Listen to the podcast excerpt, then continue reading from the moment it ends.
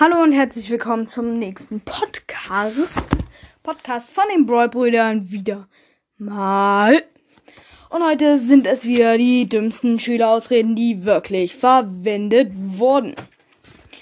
Und zwar ist es diesmal, wie ich schon gesagt habe, warum ich das nicht gelernt habe. So, das erste.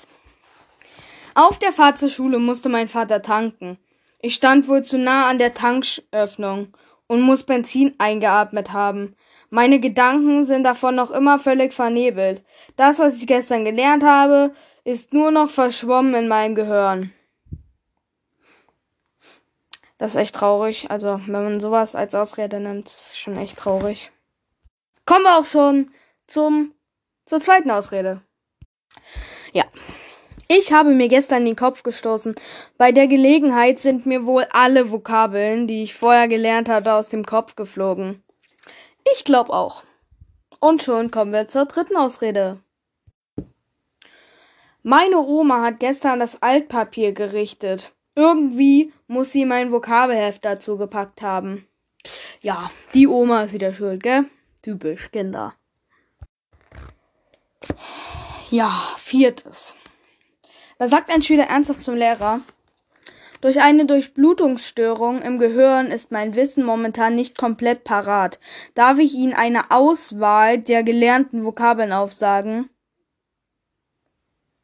Nö. Und das letzte ist ein kurzes, und zwar sagte ein Schüler zu einem Lehrer, ich habe gedacht, das Lernen der Vokabeln wäre freiwillig.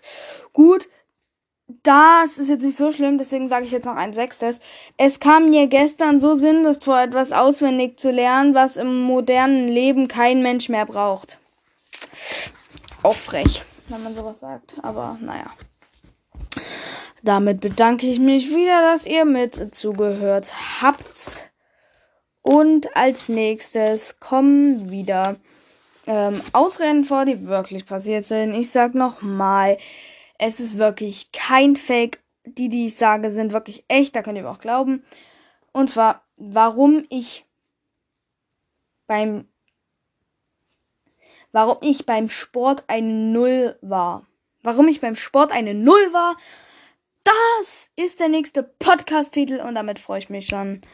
Und damit sage ich ciao, bis zum nächsten Mal.